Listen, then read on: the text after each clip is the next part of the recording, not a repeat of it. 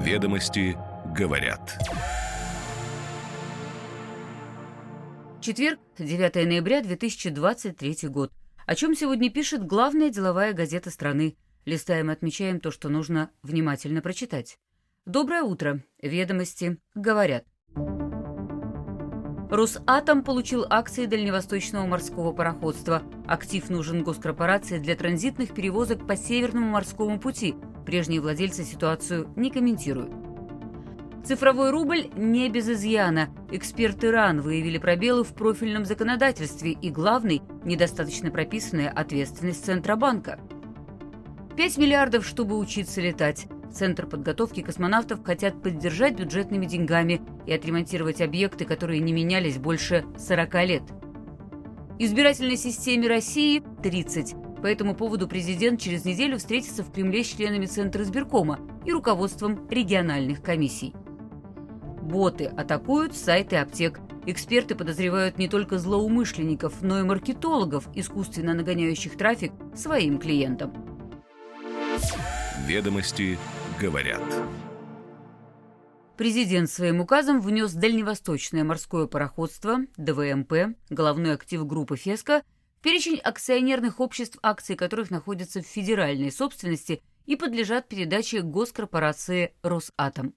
«Феска», а это одна из крупнейших транспортных групп страны, заявили, что не уполномочены комментировать распорядительные акты госорганов и что организация работает в прежнем режиме. Акции ДВМП оказались в собственности государства по итогам судов, связанных с делами против бывших акционеров Феска братьев Магомедовых. Их самих суд в декабре 22 года приговорил к длительным срокам заключения, признав виновными в создании преступного сообщества и мошенничестве в особо крупном размере. Эксперты поясняют, что поскольку речь идет о бездокументарных акциях, то смена владельца всего лишь смена записи о нем в реестре акций – Проводит эту смену регистратор на основании решения суда, а указ президента фиксирует сложившиеся правоотношения. Несогласные могут оспорить его в Конституционном суде, но только на основании обращения Госдумы или по представлению судов общей юрисдикции. Ведомости говорят, что Росатом начал сближаться с Феской еще в 2020 году и напоминают, как развивались события. Связаны они были с развитием Северного морского пути.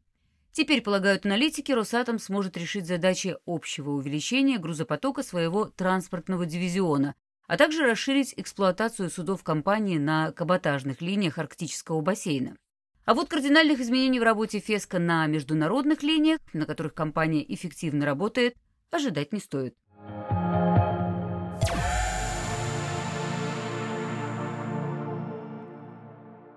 Ряд концептуальных проблем, обусловленных технологическим характером цифрового рубля, остались нерешенными в законодательстве о новой форме валюты. В частности, есть существенный дисбаланс прав и обязанностей Банка России. Об этом говорится в статье по поводу правовых основ цифровых валют, опубликованной в журнале научно-исследовательского финансового института Минфина. Отсутствие проработанной правовой базы создает серьезные юридические и репутационные риски, которые могут подорвать доверие граждан к цифровому рублю этой статьи. Автор публикации, профессор Жан Лариса Санникова, обращает внимание на пять недочетов, которые требуют урегулирования, и прежде всего на отсутствие границ ответственности Центробанка как оператора платформы цифрового рубля перед ее участниками и пользователями. Не уточняется и кто будет осуществлять эмиссию, полномочия Центробанка тут прямо не закреплены. Не обеспечен законом и приемлемый уровень анонимности пользователей цифровой валюты – Кроме того, отсутствует описание процесса ее обмена и четкое юридическое разграничение с безналичными деньгами. Эксперты, опрошенные ведомостями, с одной стороны согласны, что законодательство о цифровом рубле нуждается в корректировке.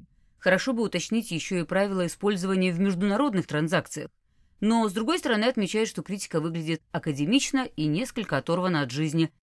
По поводу, к примеру, той же анонимности, обеспечить ее сегодня может только оплата наличными деньгами – ну и кроме того, использование цифровых валют центральных банков как законного платежного средства пока не имеет большой истории ни в российской, ни в зарубежной практике, поэтому предусмотреть заранее все нюансы обращения вряд ли возможно. Дорабатывать придется уже по ходу.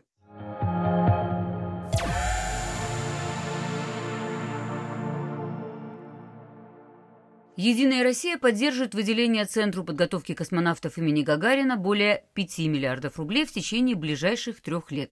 Поправки ко второму чтению бюджета внесла группа депутатов, среди которых Валентина Терешкова, Вячеслав Володин, Александр Жуков, Владимир Васильев и другие. Володин ранее обозначал Центр в числе направлений, требующих дополнительного финансирования, отмечая, что ряд объектов не ремонтировали около 40 лет, и это при том, что освоение космоса – важнейший инструмент технологического развития страны. В «Единой России» не исключают, что поправку поддержат все фракции Думы.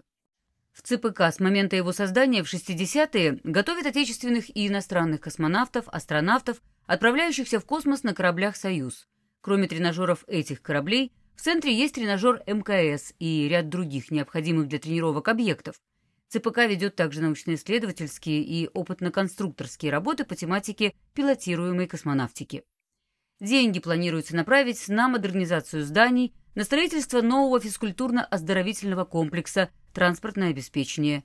Эксперты отмечают, что поддержание Центра подготовки космонавтов в нормальном состоянии необходимо не только для сохранения уникальных российских компетенций, но и для развития международной кооперации. Но вот 5 миллиардов рублей на три года – не очень большая сумма, значительно меньше стоимости современного геостационарного спутника связи.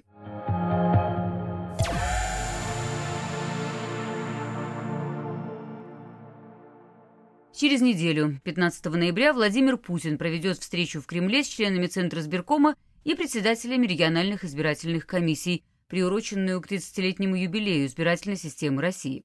Ведомости говорят об этом со ссылкой на осведомленные источники.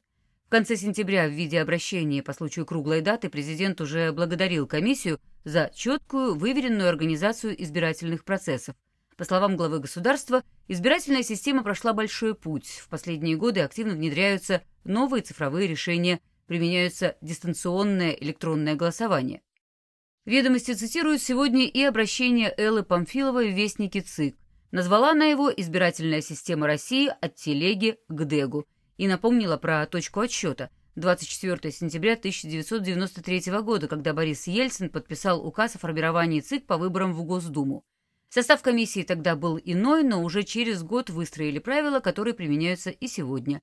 15 членов комиссии и паритет, по 5 человек от президента, Госдумы и Совета Федерации. Политологи отмечают, что предыдущие такие встречи сопровождали совместные семинары региональных вице-губернаторов по внутренней политике и председателей комиссий субъектов. Это необходимо для обеспечения общего информационного и методического поля на выборах. Формальный повод для тимбилдинга электоральной системы есть и сегодня.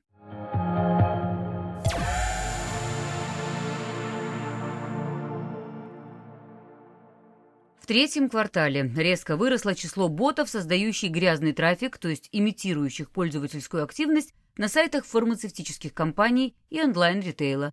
В абсолютном выражении трафик ботов увеличился год к году в два с половиной раза, почти до 4 миллиардов атак, в то время как реальные пользователи заходят в онлайн-аптеки лишь в полтора раза чаще.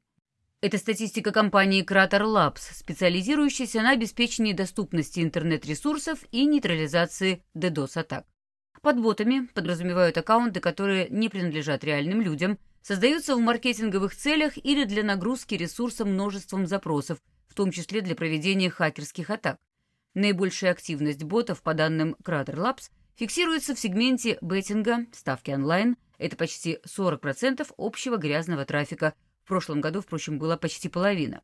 Ну а меньше всего боты атакуют сайты финансовых организаций, тут каких-то 1,3%. Что касается активности ботов в аптеках и ритейле, тут, по мнению экспертов, может быть связь с перераспределением бот-фирм на более актуальные цели в связи с развитием онлайн-торговли лекарствами – хотя фармацевтический рынок растет скорее умеренными темпами. Но как вариант не только активность злоумышленников, но и маркетологов, имитирующих рост популярности интернет-ресурсов своих клиентов. Аптеки тут перенимают модель работы маркетплейсов. Площадки и производители зачастую сами закупают бот-трафик для создания искусственного интереса к товару и выведения его в топ продаж.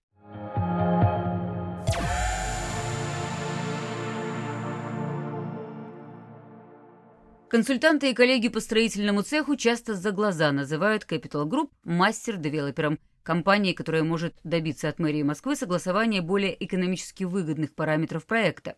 Это взаимная история. Мы получаем больше, но и делаем для города больше, объясняет сооснователь и председатель совета директоров Павел Тё. Например, компания строит жилье для обманутых дольщиков и реставрирует объекты культурного наследия. Capital Group в последние годы действительно собрала приличный портфель. В том числе будет участвовать в застройке территории завода МИГ, площадки Сити-2, но часть своего портфеля группа продала и продает, в том числе региональным игрокам. В интервью, которое «Ведомости» публикуют сегодня, Тё рассказывает, как компания взаимодействует с московскими властями, почему она решила строить технопарки и есть ли какая-то выгода девелоперу от участия в программе реновации. «Ведомости» говорят.